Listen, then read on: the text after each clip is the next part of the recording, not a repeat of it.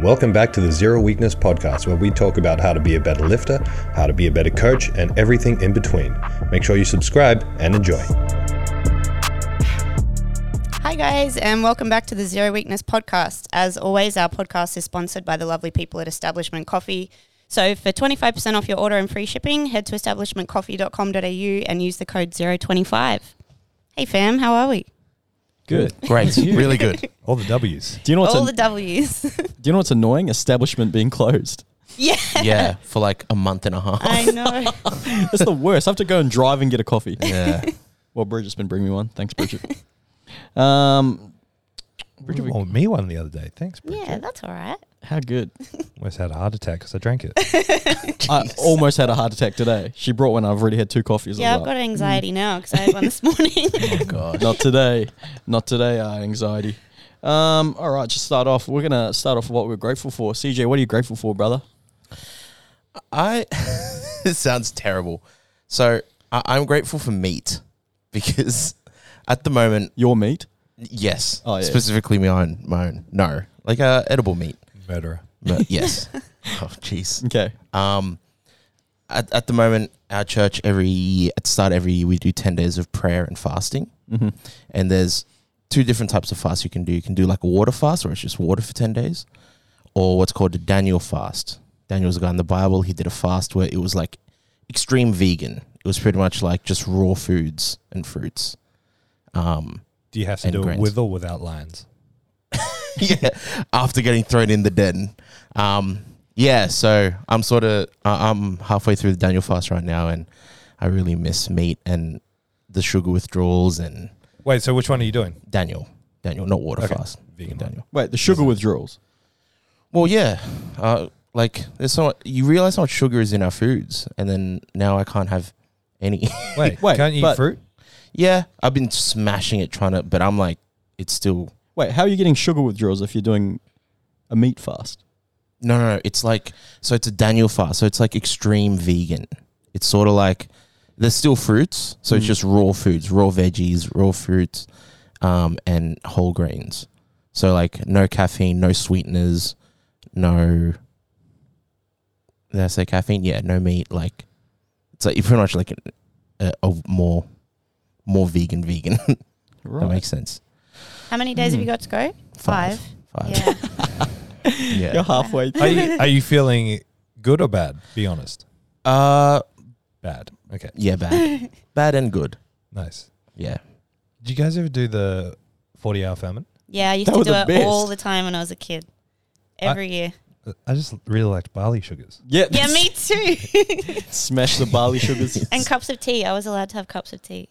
Did you ever do the we in New Zealand there's a juice brand called Just Juice. So like we never had Just Juice or lollies in the house. So when we did the 40 hour famine, it was just like heaven because it was just non-stop Just Juice and 40 uh, barley sugars. Did any of you ever do like the alternative 40 hour famines? Like We the did. ones Oh, where you what's get in a cardboard box yeah, or whatever? Yeah. That's what me and all my mates did. It was mad.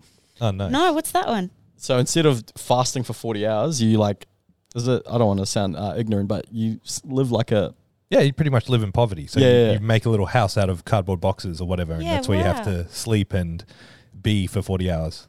I think you just sleep there because we're going to school. Yeah. so I'm pretty sure you get all the modern conveniences. you have to Except drive for to bed. school. Yeah. We used to do this one at school where they'd only let us have like one bowl of rice at lunch, and that was it. That was sort of like a famine thing that we had to do as well. It was Wait, like was two that just like corporal punishment in the I'm not country? sure. I can't remember what what that one was, but yeah, we're allowed one bowl of rice for the whole day. see, I'm That set. it. I'm set if that was the case. Oh, for the whole day. yeah, No, for the whole that. day. Yeah, Not on my watch. Oh, it's so bland. Food's I just like so plain bland. rice, yeah, plain rice is the best. plain rice and plain pasta. Are you allowed to put salt on your vegetables?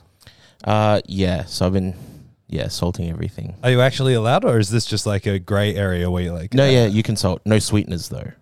So, no honey, no sugar, What about raw no honey? caffeine. Nah, I think It's so. Are you sure? Yeah, yeah, I'm sure. Yeah. Dan. Yeah. No, bro no Daniel. The bro Daniel's dogging us pretty bad. well, I mean, it's it, yeah, it's a far. so yeah, it's just bl- like there's times where I'm eating and I'm like trying not to gag because it's just so bland. I'm like, this is medicine. I'm gonna eat it. yeah, it's it's yeah. As a lot of the boys that I- I'm lucky because I don't really drink much coffee, but some of the boys from church are like having horrible like headaches from like you know Caffeine withdrawals. yeah real bad caffeine withdrawals. Ah, you boys are out there doing it tough. Yeah, there's a, there's a few that are on the water fast. I've done it one year. That was the worst. Wait, no water for 10 days. no, no, no, No food for 10 days. just Oh. water for ten days. For 10 Just water. days? Yeah, Have you done that? yeah, yeah. That's hectic. Yeah, I lost a kilo a day. So I was like ten kilos in a day. I'd be yeah. dead. Ten- yeah, yeah, you would. Yeah, you would be. you would be. Yeah, that was probably Whoa. the worst thing I've ever done. Yeah, Because don't you die? Do you die after three weeks with no food? Is that it? Three weeks. No, no, no. No. You can you can pretty much go indefinitely. Uh, not indefinitely, but you, you last a lot longer than what you think. Yeah. water's three days. Yeah. Water's Air is, three days. that's what I thought. Air was three minutes. Water's three days. Food was three weeks. You No, last a lot longer w- without all of those things. Yeah. Like people can hold their breath for longer than three minutes, and people have lived seven, eight, nine days without water. I remember Really? watching a documentary about a guy who was lost in the What? desert for eight days. yeah, they come Yeah. back real messed up, like their skin's Mm. all black. Mm. It's it's quite strange. Yeah. Just um before we get on with the rest of our gratefuls, I just want you mentioned the weight. So little Geordie, who I coach, when I first started coaching him, he weighed fifty kilos exactly, and he goes to me just before, "Bro, I'm about seventy kilos now," and I was like, "You're all shit," and he go, and I made him go stand on the scales, and he was sixty-eight kilos. He's Wow. got, he's gotten real tall and Yeah. he's filled out a He's- lot. Yeah. He's Shot up gained heaps. eighteen kilos since he Yeah. started training here. Obviously, that's a lot to do with puberty, but I, I Mm. couldn't believe it. I was like, "Fuck, you're actually getting big." Mm. Yeah. He was a little kid when you started. Yeah. training. he was yeah. so Yeah, little. he was way shorter than me. Now he's taller than me. Tom, bro, what are you grateful for? Uh, what am I grateful for today? Uh, oh, I'm doing a CJ. Oh gosh, you got to drop a gosh. Oh gosh. Wasn't ready for this. Uh, I'm I've I'm done that once. and now I get this all the time. I'm grateful for YouTube. Grateful for YouTube. I, like pretty crazy to think 10 or 15 years ago you couldn't just have access to whatever information you wanted that quickly. Like I I digest a lot of stuff from YouTube and uh thanks YouTube. Yeah, YouTube's the goat. That's great. Bridget, what are you grateful for? Um, just that it's Friday. I've been loving my weekends lately. The weather's been really good, and I've been spending a lot more time outdoors. So I'm really excited for that again this week. Going to be at the beach a lot. Yeah. Let's go. Nice, Yeah. nice, nice. Hopefully it doesn't storm. It's looking pretty yeah. stormy. Yeah. We'll see. Um, I'm grateful for my health. I've been sick the last three days. I've had vertigo The worst. and thing. nauseous, and I used to. Me and my brother used to roast my mum for it because she used to always complain about vertigo and would stop her from doing everything. And I've realized that's the first time I've had it. Well, I think that's the first time I've had. it. Someone screaming. yeah, I don't know what that was. That might be Sailor, the, the new kid. I, Can you I'm just gonna, I'm gonna look on the cameras while Just, you keep uh, talking. and Bridget, can you just go make sure they've signed a waiver? Do you actually want me to jump up and no, check no, that? no. I, d- I don't think it was a, on it is. a serious scream. Keep going. Vertigo. Um, yeah, yeah, vertigo. So that fucked me up the last three days, but I'm back. I'm back and I'm better. So if this uh, podcast is a little bit all over the show, we, we planned it in about two minutes because your boy's flat out. Yeah. CJ, you're gonna have to do a Vertigo's lot. the You're gonna have to do a lot of edits in this podcast. nah, nah, nah. I leave it. I like it leaving it It's pretty good. It's raw. natural. We're not used to doing it this late. We're all a little bit flat. See, Yeah. well, CJ hasn't eaten in six months. Five days. We've all been working nonstop and just tired. Oh man. All right, what's our quote? uh, um. All right. You reckon you got a cracker? Yeah, I've got a cracker. Hit me. Um, just pretend I'm a hustler because I'm not really a hustler. Nice. Uh, no matter what side you flip the sandwich, the bread always comes first. you like that one?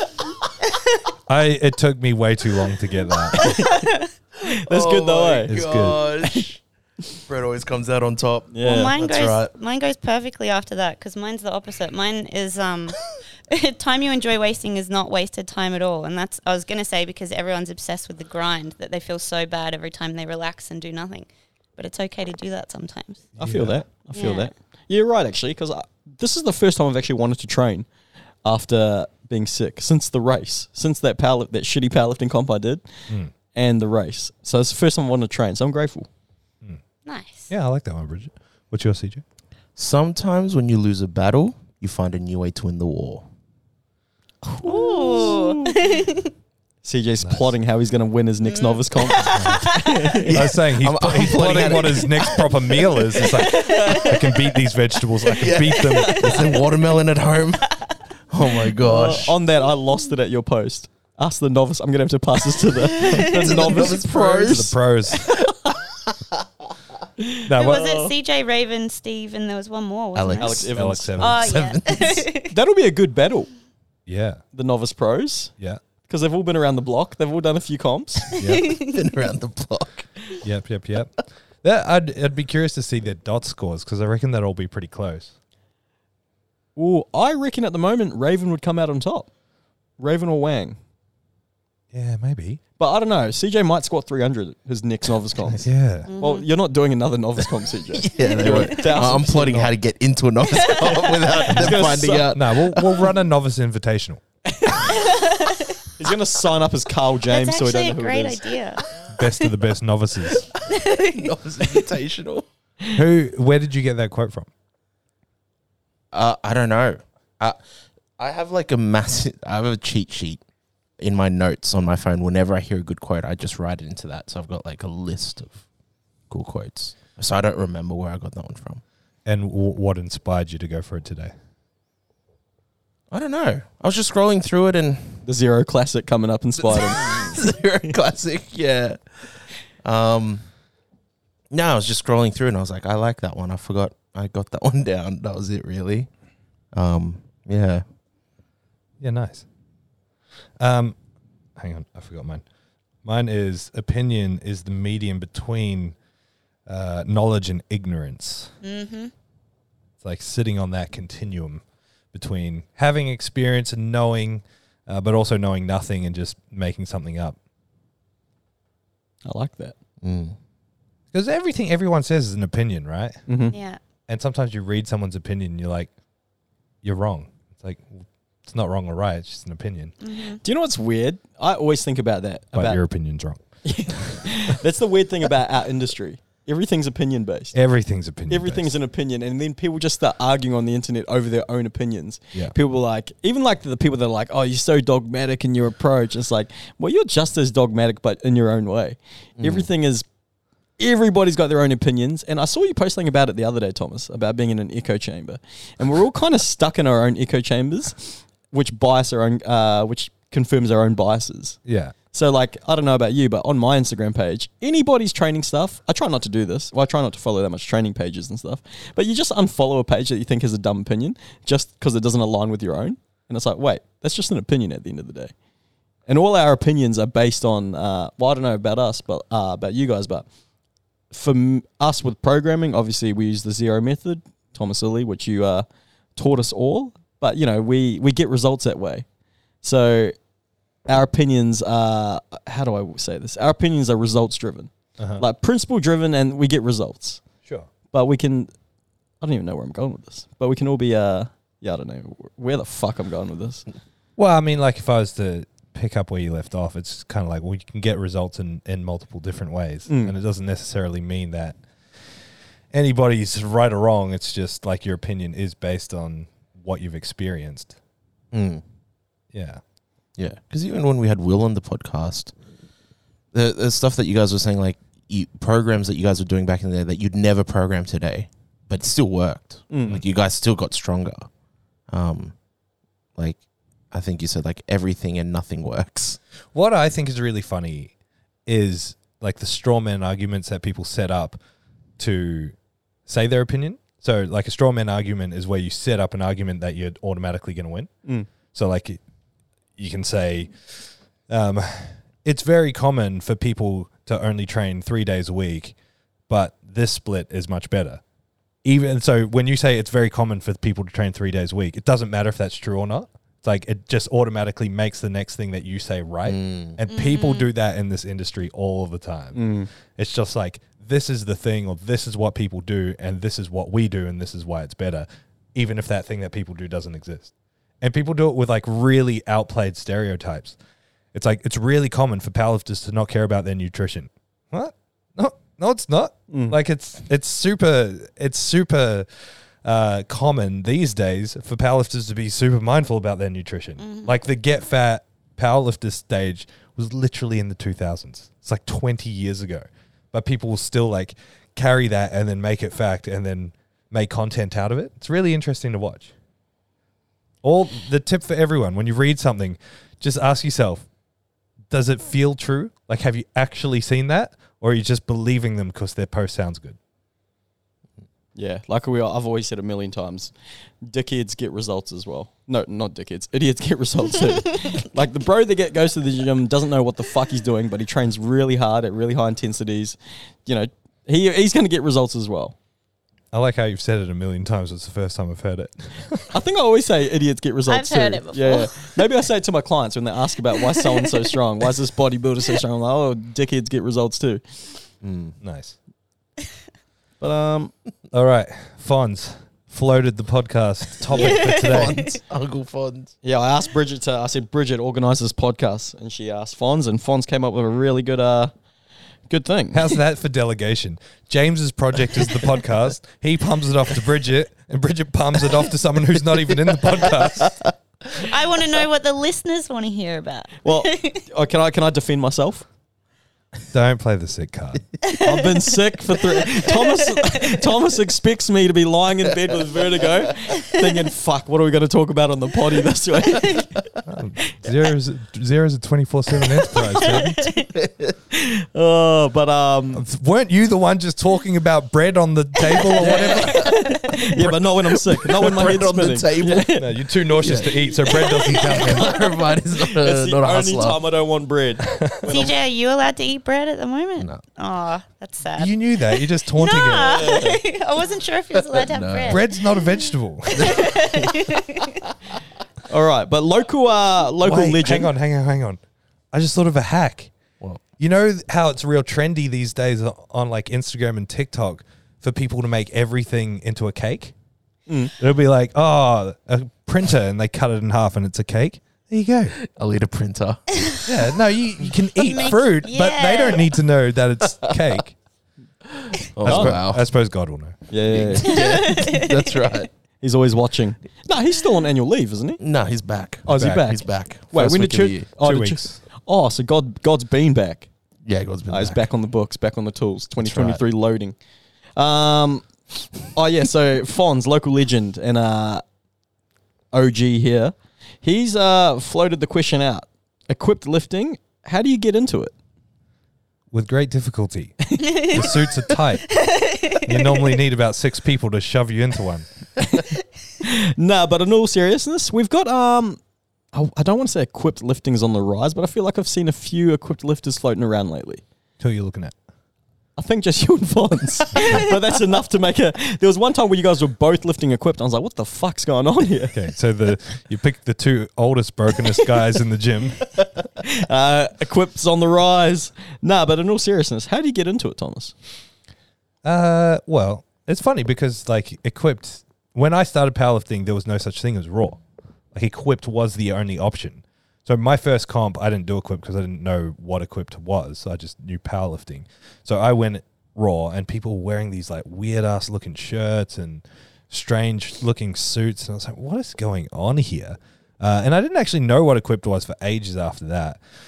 Um, so back then it was kind of easy to get into it, or easier to get into it if you found yourself in the powerlifting circle because everyone had a suit, and so like the general pathway for most people to try it, like you've tried equipped, you wouldn't go, I want to try equipped, and then go out and buy a shirt because a shirt's going to cost you several hundred dollars. You don't know how to put it on, you don't know how it fits, you don't know anything about it, how it's going to feel. Most people get into it by being grandfathered in by someone saying, "I have a suit that's probably going to fit you. Try it on." And that's that's it. It's it's so it is actually there's quite a high barrier to entry for it because not a lot of people have suits lying around. There's a lot of gyms or gym owners I know who have gyms like this that have like we've got a box up there that's just full of different size suits of, of various kinds and shirts of various kinds. There's a lot of people like me out there around the country who have that. But outside of that, it's pretty hard to get into. It's um, it's weird to think. I don't know if CJ and Bridget know this, but you know, raw powerlifting is not even ten years old. Well, that was going to be my next question. When did it start to take off? And Well, how? it's it's just over ten years old now. Oh, Yeah, just over ten now. Two, 2012 is kind of like when there there was there was meets before that that were raw, um, but most people consider the IPF taking on raw powerlifting as the beginning of raw, which So- is 2011 12. Yeah, that's when I'm thinking. Oh, I thought it was late. I thought it was 2014. No, no, no, No. 11, 11 12. Yeah. Yeah, right. That is wild. Yeah, Yeah, yeah. so it's isn't really odd to think. I've Uh, always thought it was the other way around, where like people started bringing in suits and shirts to assist.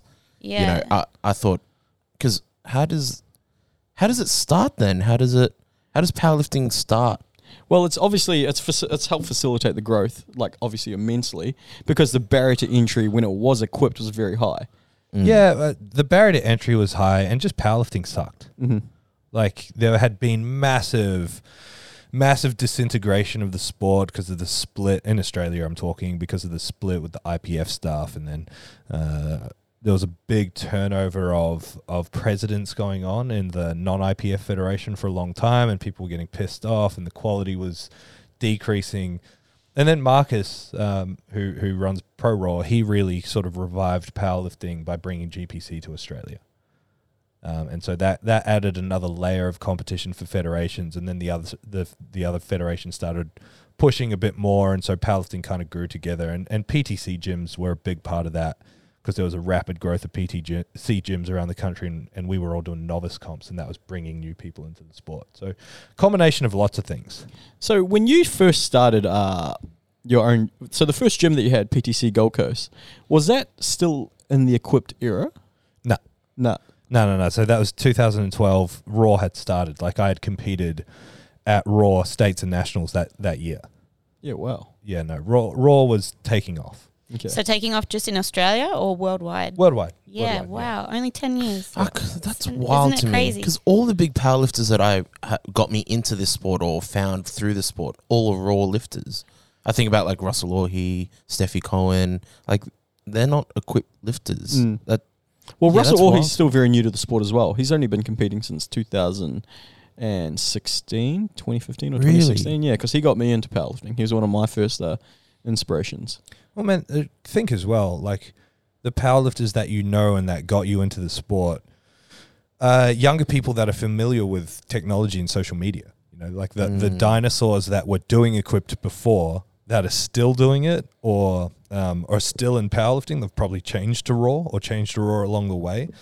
They're probably not that active on social media. mm, So you know, um, like with uh, like one one uh crew that's really well known in powerlifting world is obviously Westside. Yeah. Um, so obviously they, I don't want to sound ignorant again, but did they not really like evolve with the times? Because like you still see Westside stuff and it's all still equipped. I don't want to say evolved because it's still a different sport in my Mm. opinion, equipped versus raw. But everything is still very equipped. And Yeah. whenever you see people competing that are a part of Westside, they all still compete equipped.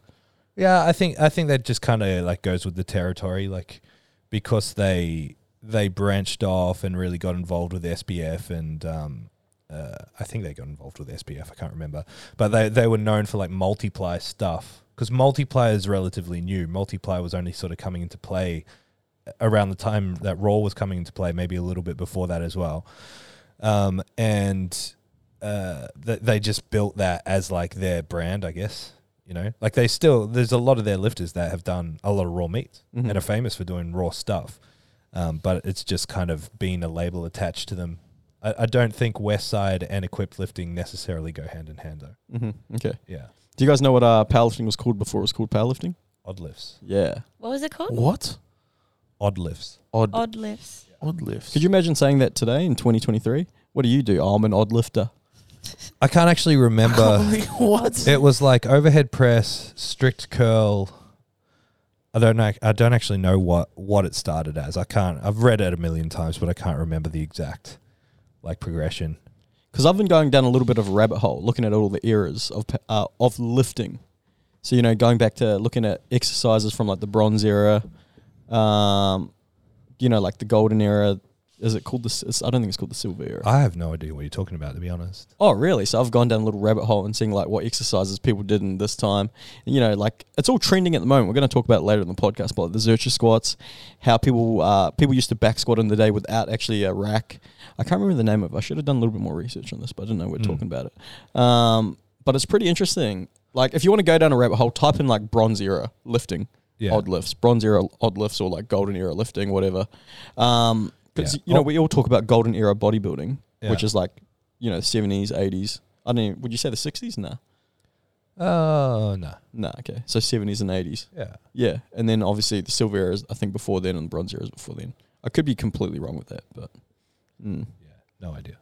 Um, yeah, no, it's exactly like you say, though. Al- almost everything that becomes cool and that seems new is probably really old, hmm has probably been done before and done to death. so you're getting back into equipped lifting. I'm doing equipped lifting out of necessity It's probably a better way of saying it. I'm doing equipped lifting because my hips are, as the Spanish would say, el cucto. How's how's your uh, journey back into the equipment? Horrible. Horrible. Nah, it's nice. Like I was saying, I was saying to Stenzel the other day. It has been so many years, um, so many years since I've been able to train mindlessly. Like as in, put a bar on my back with a whole bunch of weight and do a set of squats, and not be like, is my hip going to hurt? Am I loading into that side? Is something going wrong with my body?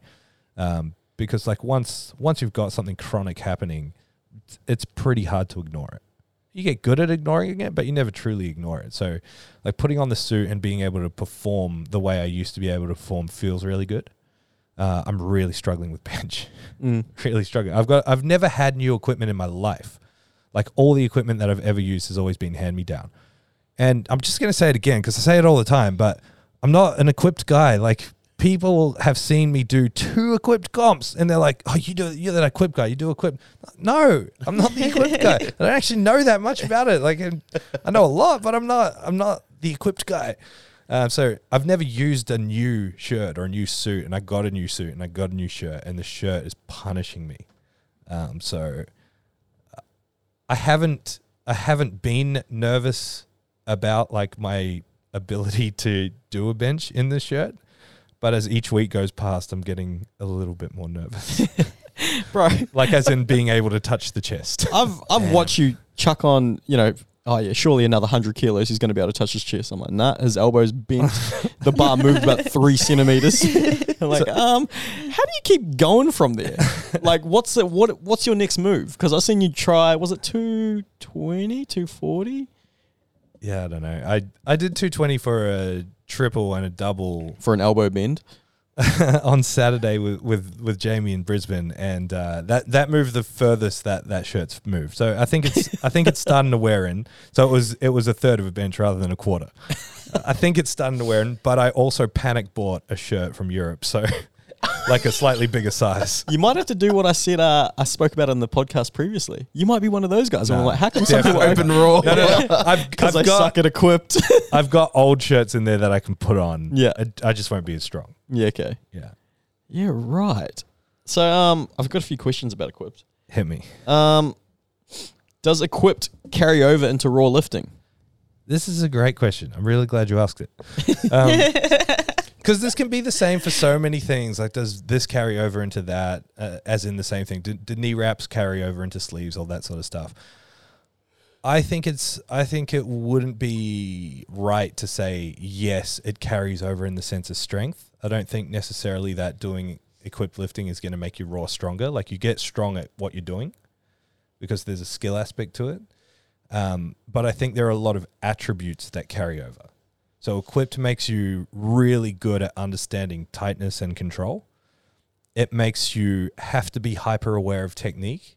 Because so the way that equipment works is you think about you know think about what we teach with zero in terms of the technique and the rules and everything.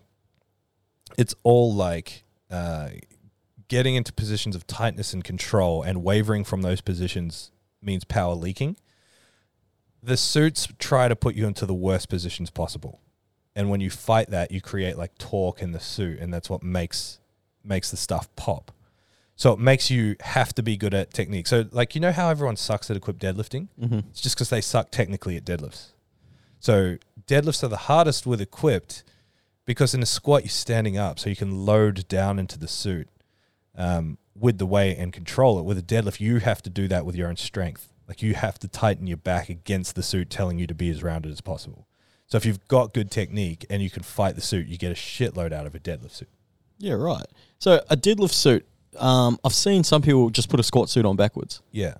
Is that is there deadlift suits as well, or Yeah, yeah. So I was talking to CJ about this the other day. I've never actually worn a deadlift suit until Fonz, shout out Fonz, gave me one, or lent me one for that comp the other week, and he said I can borrow it up, up to this next comp. And as far as I know, deadlift suits are based on a squat suit worn backwards. yeah, right? Yeah, so every comp before this, the two comps before this, uh, I've just I've just worn a deadlift suit, a squat suit backwards for for deadlifts. Any uh any noticeable differences with a proper deadlift suit? No, No. still sucks. It's just so tight and horrible. Like dead deadlifts are, I'd say bench is the hardest. Deadlifts are also very hard though because it's just like by the like in in the squat and the bench, as you're going down, you feel the pressure building in your head and in your body, and it builds up and it builds up and build up, and it sucks. Feels so bad, but you get to ease into it, um, and you've already got the weight. Whereas in the deadlift, you have no weight and you're grabbing the bar and then you're building all this tension. By the time you get to the bottom, you don't feel like lifting anymore. You feel like dying.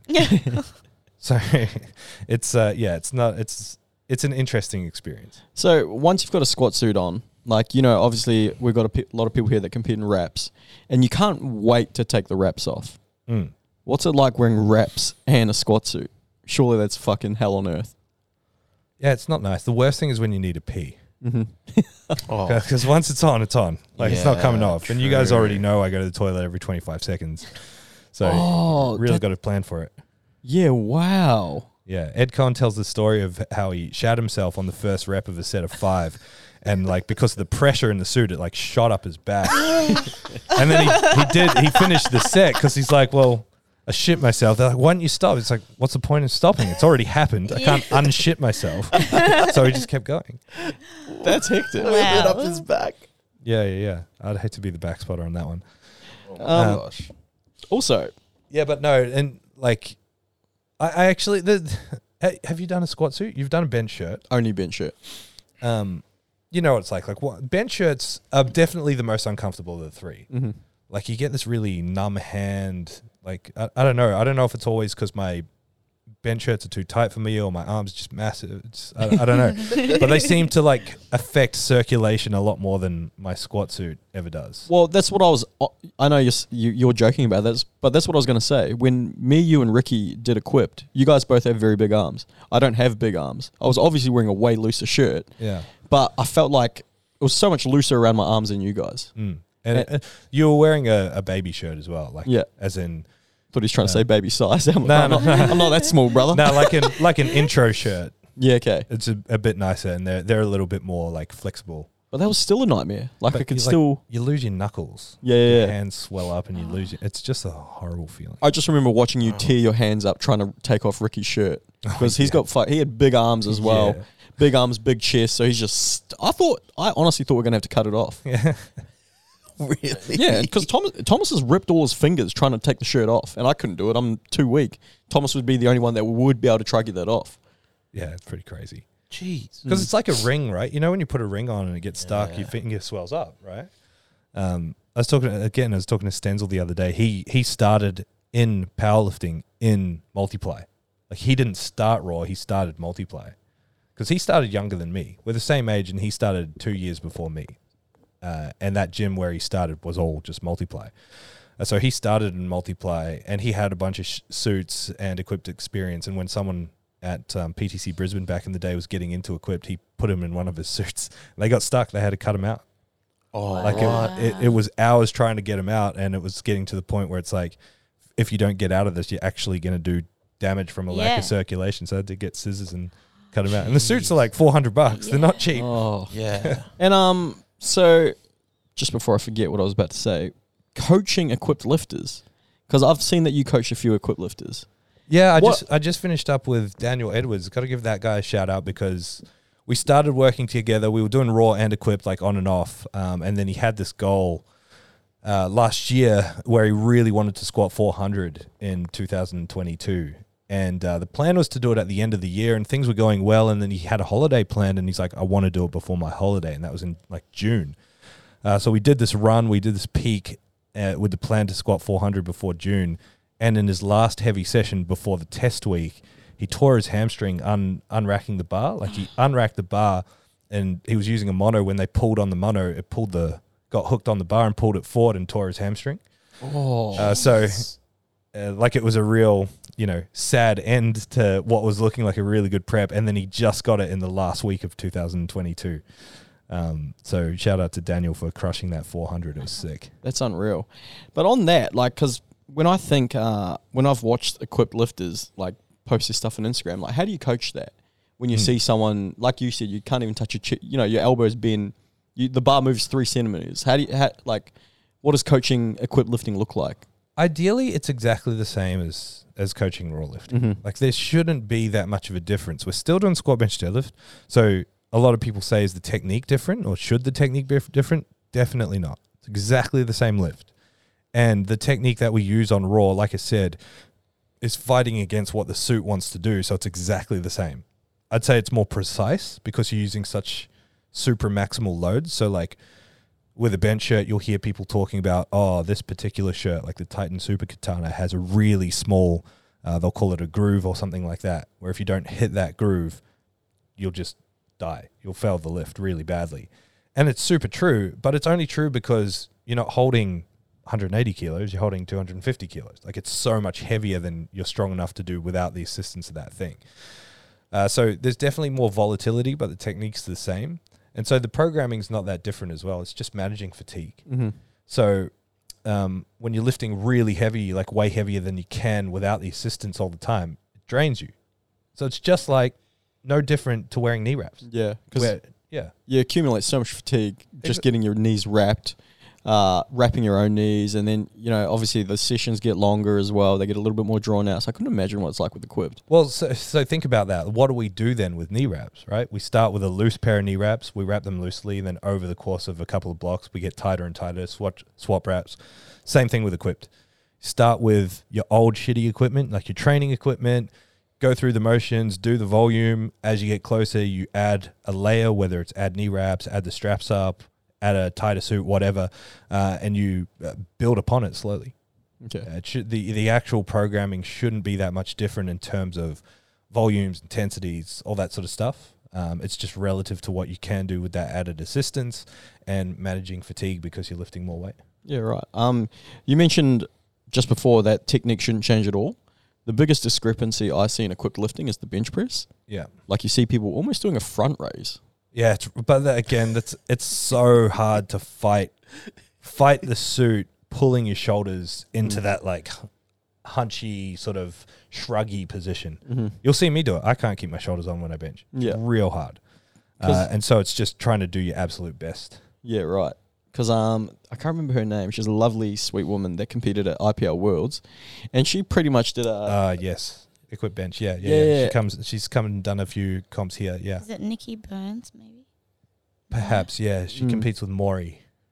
yeah, shout out Nikki Burns. But some of Right. those, I'm like, wow, she like touches really low, and it's almost a little bit front raising. Yeah, yeah, yeah. yeah. Uh, and sometimes it's just like a necessary evil to be able to touch. Yeah. And so this is the thing. Like even once you select the shirt um, or the suit, especially with benching though, and the shirts, there's so much more that you can then do to make them work way harder. Mhm. Like you can scale within the same shirt. So think about it as like tightening a set of knee wraps tighter, uh, but so much more. So you can like uh, crank the sleeves of the shirt in a in a direction which will torque the chest plate harder.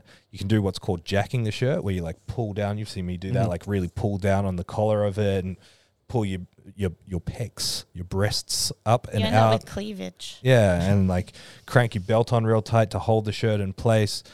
Um, there's a, there's a whole bunch of stuff you can do with the shirt itself then to make it work way harder and and so normally on like a first attempt you won't do any of that and the shirt will like ride up as you're coming down and it'll make you drop it really low like that. Mm-hmm. Yeah, right. Because I remember um, even just same thing with like uh, manipulating how to use knee wraps. Mm. When I first got into wraps in 2019 with you, because I, you know, I was coming off like a fresh Achilles rupture, so I just, you know, I uh, found myself just believing that I couldn't drive my knees forward. Mm. So I used to sit back into my squats heaps. Mm. So I'd be really extended, like I'd be really uh, arched up, getting fuck all forward knee travel because I wore heels as well. And then it was only until I wore uh, wraps earlier this year I was like, hang on, I know how to use these properly now. Mm. Well, because I, you know, I can drive my knees forward now, and the more I drive my knees forward into them, the more I get out of the wraps. Yeah, yeah, yeah. So it's, it's definitely the hardest thing uh, to wrap your head around with equipped is like uh, when you're coming down in a bench raw, you're controlling the speed of it. Like you're doing that work and you can decide it. When you're doing it equipped, the shirt is doing that and you're kind of guiding the bar within the tension of the shirt. So you have to stay really tight, but you also have to kind of be kind of fluid, if that makes sense. mhm. Um, like people talk about pulling the bar down. You definitely don't pull the bar down. That's just dumb. Um, but you can't you can't completely relax either because you'll just relax everything and you'll just get squashed by it. So it's you're staying tight, but you're also uh, at mercy to whatever the shirt decides to do. Kind of just like steering this really ugly ship. it's pretty fucking scary, eh? Yeah, it's gross. if you're not pulling the bar down, how do you touch? The weight, the weight just like settles it in. Like the weight will will force the the suit to expand. Gee, I just think of someone like Andrew Cooper who's done no equipped lifting, and then all of a sudden, you know, with like three or four kilos. weeks, benched 425. Yeah, yeah, yeah. And that, that's a different thing altogether. So that unlimited equipment is very very much like a cross between a shirt and a slingshot. It's Mhm. so easy to use compared to a single blind bench shirt, which is extremely difficult to use.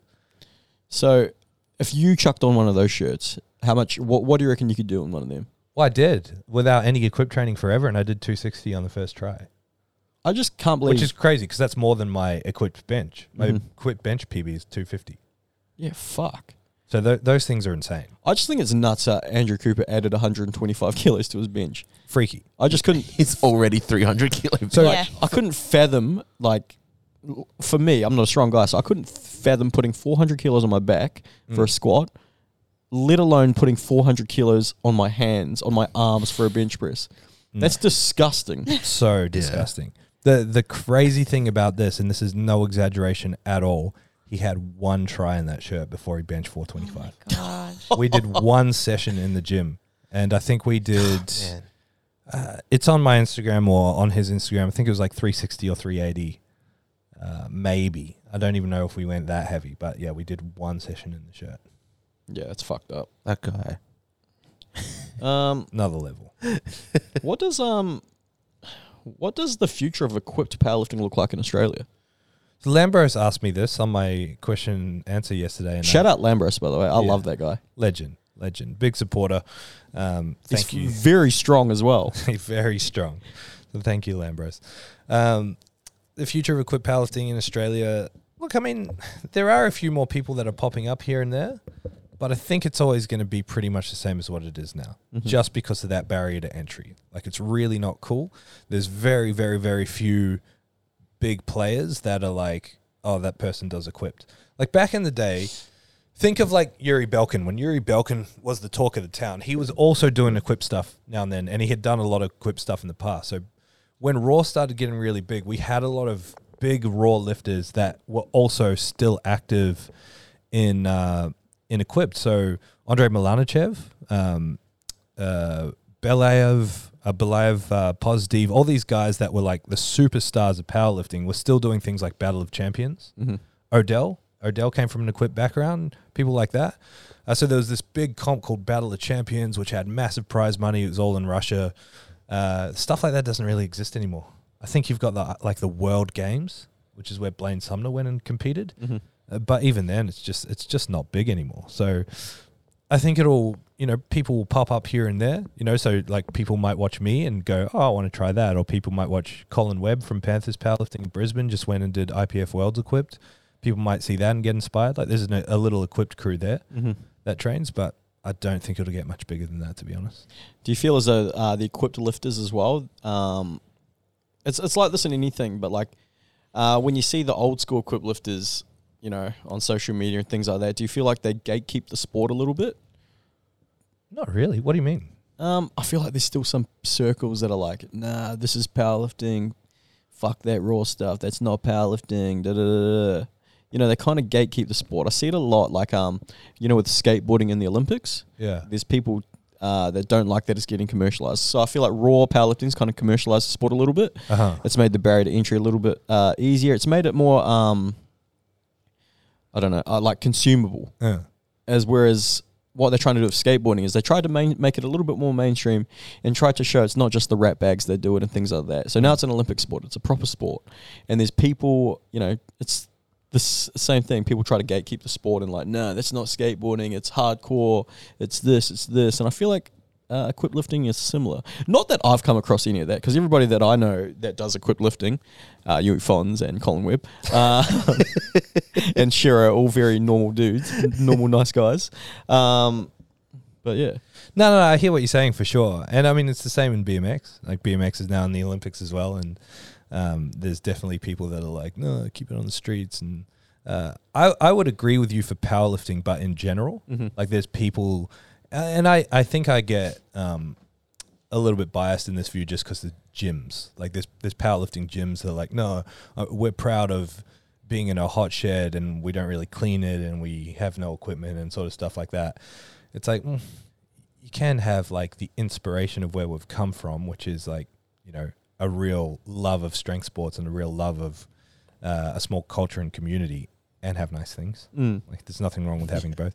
I'd say the people that are doing that for equipped are just losers, yeah, like as in the old man yells at cloud kind of deal. yeah, yeah, like very disconnected. No, but it's true. There are a lot of people that are like um, very resistant to the direction the sport is taking uh, because they're attached to, like you say, just those old ideals. Mm. Um, like a lot of people don't like all these young people getting into the sport and making it cool, but what do you think's driving the growth? It's all Mm. it's all those kids that are idolizing the Russel Orhiis and buying the A7 this and the SBD that and the notorious stink slippers or whatever they are. You know, like this, it, they're the people that are making us have jobs. Well, that's what I always think about when um, because you still hear it with people with the zero. Zero's now over ten years old, and you hear people say, "I miss the old zero. I'm like, "What? The one with twelve people?" like there were four people here. What do you mean you miss? Like, what do you miss about that? Like, there are too many young people. I'm not like this is not in particular, but you know, along those lines. And it's like, man, these are like you said, these are the people that are driving the sport. These are people that are driving the growth of zero. Um, they're you know they're putting numbers on the board. Mm. That's why we've got so many people competing in powerlifting now. Even when I first started powerlifting, only in 2017 or 2018 or whatever, I didn't know any powerlifters on the Gold Coast. Obviously, I wasn't in the circle, but it was unheard of. Yeah, yeah, yeah. And now everyone knows what powerlifting is. Yeah. Yeah. Do you know what I mean? You can go around. Well, what uh, what do you do? Powerlifting. Oh, they know straight away. Well, some will be like, oh, is that the one where you go? Over That's, here, that's you do mostly the one I get. yeah. yeah, that's cool. But like, people know what powerlifting is now. Yeah. It's And- wild. There's c- commercial gyms that have deadlift bars. Mm. It's bigger. Yeah. That's insane. It's Yeah. bigger than weightlifting. Mm. Weightlifting's a dying sport in Australia. Weightlifting's a dying sport worldwide. Mm.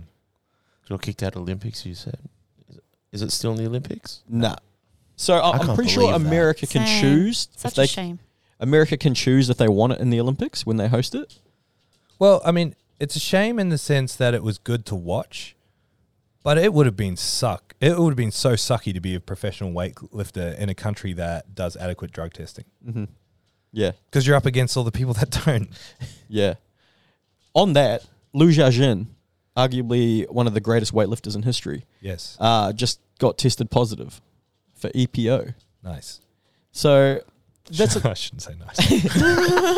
nice. no. But uh, can you guys name another sport where all the legends of the sport have been tested positive Cycling. besides cycling? it's ironic that cycling is. Uh, Yeah. Cycling, everyone except for Lance Armstrong. yeah, yeah. You know, he was never actually caught. Yeah, it was just whistleblowers that kind of made him come out Yeah. and say he was guilty. Yep, yep, yep. He was a real piece of shit, eh? Mm. I've, uh, everyone go look at that up, the story about Lance Armstrong. There's documentaries on it Yeah, watch Icarus. Icarus is a great documentary on, on how drug testing works, what happened in cycling, and it's just got a wicked twist. Like, it's a great, It's great called, film. it's called Icarus. Icarus, yeah. Mm. That's um yeah, just what I was saying before. Like in weightlifting, uh, all the legends of the sport have been popped. Oh, really? Every single one of them. Do you know what I mean? Like uh, Ili- Ilya Ilyin, he's been popped. Three time gold. He's one of the greats of the sport. Mhm. Uh, Dmitry Klokov, he's been popped. Lu Xiaojun, Toma. Um, who else? Man, I I love that Dmitry Klokov still made such a huge career out of weightlifting and like really utilized really utilized social media and YouTube and like just getting attention CrossFit absolutely um despite everything that went down. Mm. He learned English so he could do seminars. Like that's wild. That's so cool. He was the first guy that um because I know a lot of old school weightlifters. They were the same thing. They were real. Uh, they were gatekeeping their sport and they hated that CrossFitters did it. Mm. And then Dmitry Klokov, he embraced it, went around, did all these seminars, and he kind of like I don't want to say he's the one that put weightlift, weightlifting on the map, but he's uh, he plays a very big role in introducing weightlifting to the masses. Uh. And like I mean, it's it's easy to sit back and go like, oh, okay, well the guy was a cheater, which Mm. inherently makes him a bad person. Watch Icarus, and uh, it might it might change your perception on that because I dare say there was probably once you got to that talent level, there probably wasn't much of a choice. Mm. Like it was it was in places like Russia, it's genuinely like keep doing what you're doing and putting Russia on the map or get killed by the KGB kind of thing. Mm. Uh, it- he was probably in some pretty. Uh, uh, yeah, it would be incredible to know what actually happened behind the scenes of everything like that. Well, uh, Lasha, the greatest weightlifter of all time, who competes currently, Yeah. he tested positive when he was like 17, Mm, 16 or 17. mm. And then Toma, who's arguably the greatest female weightlifter of all time, she tested when she was positive when she was really young as well. Mm. So these guys are all starting performance enhancing drugs at the age of like 14. Yeah. This is maybe a controversial thing to say, but like one thing that's quite unique about powerlifting is that we do have tested and untested divisions. So it allows people to explore the possibilities of what they can do on performance enhancing drugs without fear or without, you know, without moral implications, basically. Without being like, I'm breaking the rules. Because they're not breaking the rules. They can do whatever they want. It's their body, their choice. Go for it. Um, it would be really interesting to see that in something like weightlifting, to see like what what the limits are of human performance with performance enhancing drugs. Because like think of people like that if they weren't having to stay under the shadows, what they could do and how far they could push, and and people like Pat Mendes and like all these superstars that, um, you know, uh, couldn't compete legitimately because they didn't have the option, and they either felt the need to cheat or they had to cheat, had to in inverted commas. Like, it'd be really, it, it's an interesting thought experiment. Mm. Like it's if you if because there are people that'll be sensitive to all those comments. Remove the morals from the situation. Like you might hate the idea of performance enhancing drugs and sport and all that sort of stuff. Remove all of that and, and look at it like objectively. It's a, it's an interesting thought experiment. Mm. So uh, everyone go look this up, but there's lots of conspiracy theories about how Lu Xiaojun tested positive because he tested positive in China. Uh, So in his home country, you will never hear of a Russian getting tested positive in their own country. You'll never hear of a Chinese person getting tested in their own country. So it was somebody from WADA. And what I've heard, well, I've seen in like conspiracy videos, normally if someone's flying to China and they say they work for WADA, like on their visa, they don't uh, grant them entry mm. Into their country. They're like, no, no, no, you're not testing our it's, athletes. it's an inside job. Yeah, so it's like a state sponsored thing. But what they reckon happened was this guy, uh, you could look up Zack Telander does some good videos on things like this, but there's lots of conspiracies out there about this. Um, they reckon they flew someone in months beforehand, and he was on a different kind of visa, so he didn't work for WADA. Ah, they smuggled him in Yeah, how crazy is that? So he did work for WADA, but he was like, undercover WADA. undercover. yeah, it's Damn. fucked to think. Hope like, is that guy still alive? I don't know. It's pretty fucking messed up. Yeah. especially in China. Yeah, Yeah. like Any of those communist countries. Yeah, it's like they have state sponsored doping programs. You know, China, Russia, places like that. They've got state sponsored doping programs for these athletes. So I think it's fucking for me it's like if you like going down um I don't know, I'm a I'm a fan, a huge fan of niche sport, every sport. So for me this is like huge. Yeah, yeah, yeah. Yeah, well, good to know that you could do that for the last three days and not work on the podcast. uh, what's next? Um Uh, I just want to go through. I've been thinking of. There's been lots of trends. Obviously, you guys will see the trends on Instagram. Yeah. There's things that are always popping off that's new. What's flavor of the month and lifting? Um, I've just got a few trends at the moment. I've got a little list here, and you guys can rate them. So the first trend that's uh, popping off is Inzer sleeves. Would you say it's a trend or is that just like a Nah, it's a trend. yeah? When that yeah, when that started, everyone was put like buying them and walking like a penguin, thinking they were the I haven't tightest. tried them yet, but I want to. They're like I'm knee tempted wraps. to buy some. Apparently. I love I love this combo, like this Instagram combo, right? So young, modern lifter, uh, you know, training with hyper frequency, hyper hyper specificity, you know, just squat bench deadlift a million times a week, very few accessories, not very muscular, getting strong too fast, plateaus for a year. Mm. Adds a 17th squat session to the week, buys a set of Inzer knee sleeves, changes coaches, waits a year, goes, oh, thank you to my 17th squat session and my new coach. I added 1.5 kilos to my max squat. It's like, bro, you bought Inzer knee sleeves. But That's that's the trend. That's you're the real trend. you're forgetting as lightweight lifters, they can tolerate a lot more volume. Uh, yes, yes, of course. Sorry. That's what they all say as well. Now, as a lightweight lifter, I'm like, ah, pretty sure you shouldn't be squatting 79 times this week, but it's up to you. Wondering why you're burnt out come week four. yeah, doing SBD days Mm. several days a week. Two Wow. of days. Well, I mean, like lots of these things in isolation are fine. SBD day, fine. Frequency, fine. Uh, it's when you combine a lot of them is is when it starts to get hairy. But anyway, Um, Zercher squats. I've seen a lot of people uh, doing Zercher squats at the moment. oh, I I think this is where it gets interesting on social media because you know every exercise has value, a time and a place. If you can find justification for it. So if we go like Zercher squats for powerlifting, I'd say maybe reassess uh, how valuable this thing is to you. Zercher split squat, you know, Zercher lunge of some variation, uh, different story, but like a Zercher squat for the purpose of improving powerlifting, I think there are better options. Mm-hmm. Because that's all exercise selection comes down to. It's not like, does this thing work or does it not work? Everything works. Is there a better option to achieve what you're trying to achieve? What do you think?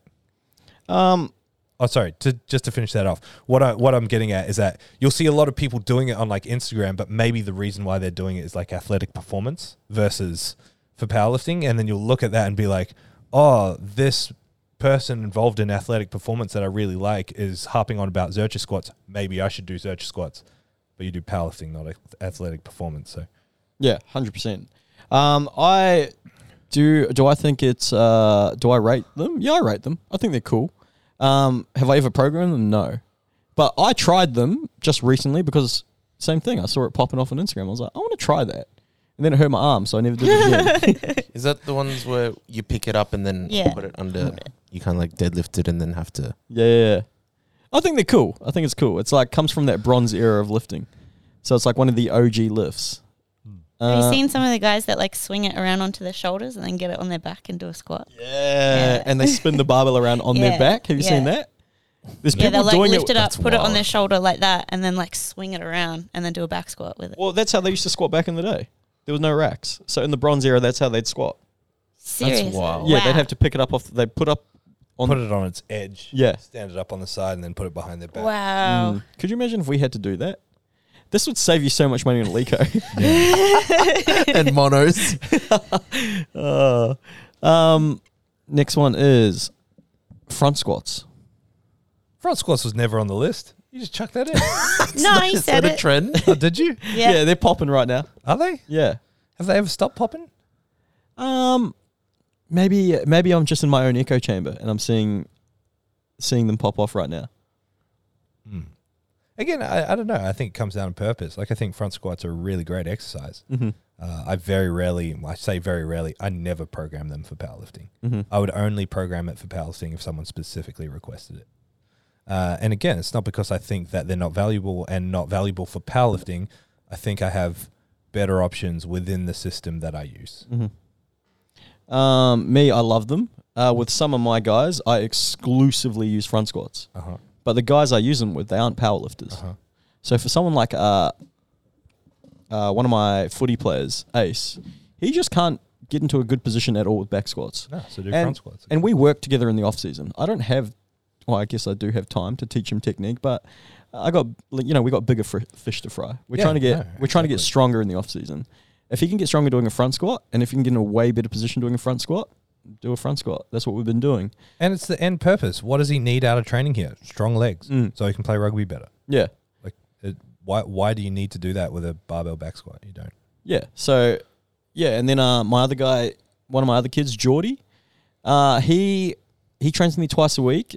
Um, he just isn't a very good back squatter. Mm. Put him in a front squat. He looks like he's got the best squat on earth. I'm Yeah, like, cool. it does. Yeah. Yeah, His it's insane. front squat looks unreal. And then you put him in a um, put a barbell on his back. Everything just folds. Like his pelvis tucks under, his back rounds. I'm like, how can I mitigate this? Chuck a barbell on his front. He has to keep his upper back tight. He has to keep his chest up.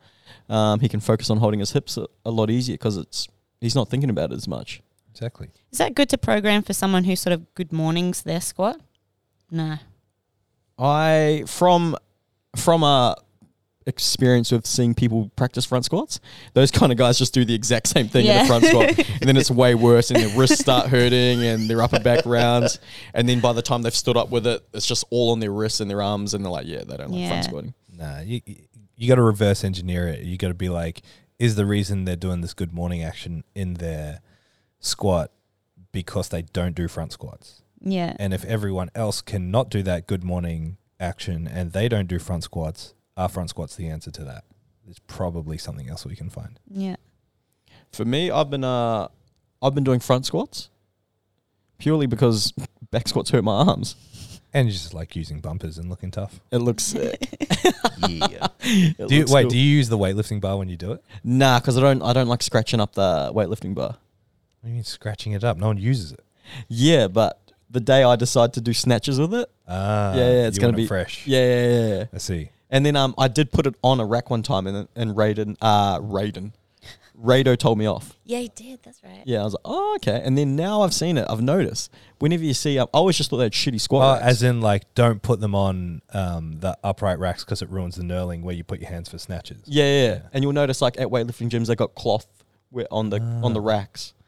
Yeah, yeah. So uh, Wow. mm, I just use Eleiko now. Um, another thing that's trending at the moment. I might just be in my own echo chamber, but plyometric training. No, it's definitely becoming cool Mm-hmm. again. Uh, I mean, plyometric training is great, and uh, the same thing. Like, if you're thinking plyometrics for powerlifting, forget it. Doesn't make any sense. Like on this on the scale of slow to fast, people think powerlifting is a fast sport. It's a very slow sport, very, very, very slow sport. Not super slow, but uh, definitely not fast. And plyos are for fast things. It should be called strength lifting. Yeah.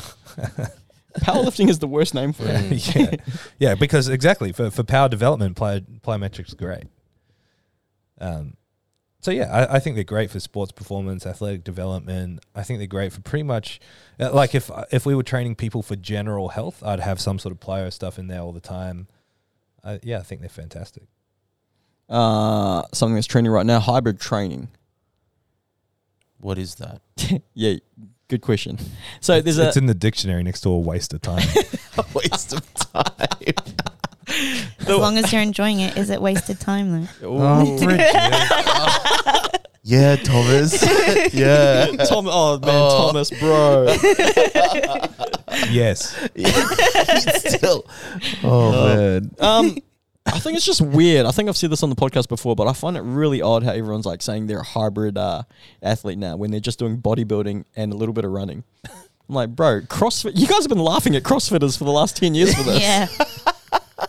They're the ultimate hybrid athlete. Yes. Mm. Yeah. A rugby player is a hybrid athlete. Mm. Like, don't you find it how fucking weird that we lift weights four times a week to, you know, get stronger or to get more muscular, in which I haven't for the last 10 years. Uh, and we can't go for a run because I'm not going to lose all my gains. It's like, ah. imagine being a, it's like uh, people get fit enough to do like regular things again. They're like, oh, I'm, I'm on that athletic scale. It's like, no, you've just gone from being a piece of shit to less of a piece of shit. that's literally that's literally me. So I looked at this is really embarrassing. So I looked at when I was 12 years old for my 1200 meter time. So when I was 12, my 1200 yeah, 12 1.2k time was 406. Mm. And now when I run like do my speed work at like 4 you know, 4 uh 4 minutes per k, I'm like fuck, I'm an athlete. I'm like I was doing that fucking over 15 years ago. Oh, really? A little bit different though. yeah, yeah, yeah, but do you know what I mean? It's like, um, yeah, it's funny. It's like you just get to the a normal standard of fucking health, I guess you could call it. Yep, yep, yep. It kind of it, it's this is getting a little bit weird and eclectic, but it kind of um, highlights how useless we've become, like how how useless the human animal has become from where we came from, like having to hu- hunt and gather and build things and forage and chase animals and run all day. To being like, oh, I've got to walk upstairs to get the office, and maybe I'll just work downstairs today. when I, when I first started training at uh, PTC, uh, I no shit. This is when I started getting fucking a little bit overweight too. I'd eat a whole bag of lollies before training because I thought I needed it. Need the sugar. Yeah, I was like, I need the carbs. I got bench press today. do my three sets of bench, and I'm like, that'll do me, boys. I'm glad done. I, glad I had my bad bag of yeah, lollies. I needed those carbs. yeah. You're fueled up. Mm. Um, All right. one more, one more thing that's trending. Mm. This is a look that's trending. Russel Orhii uh, patented, patented, patented, pat. What Yeah, the pa- fuck? patent?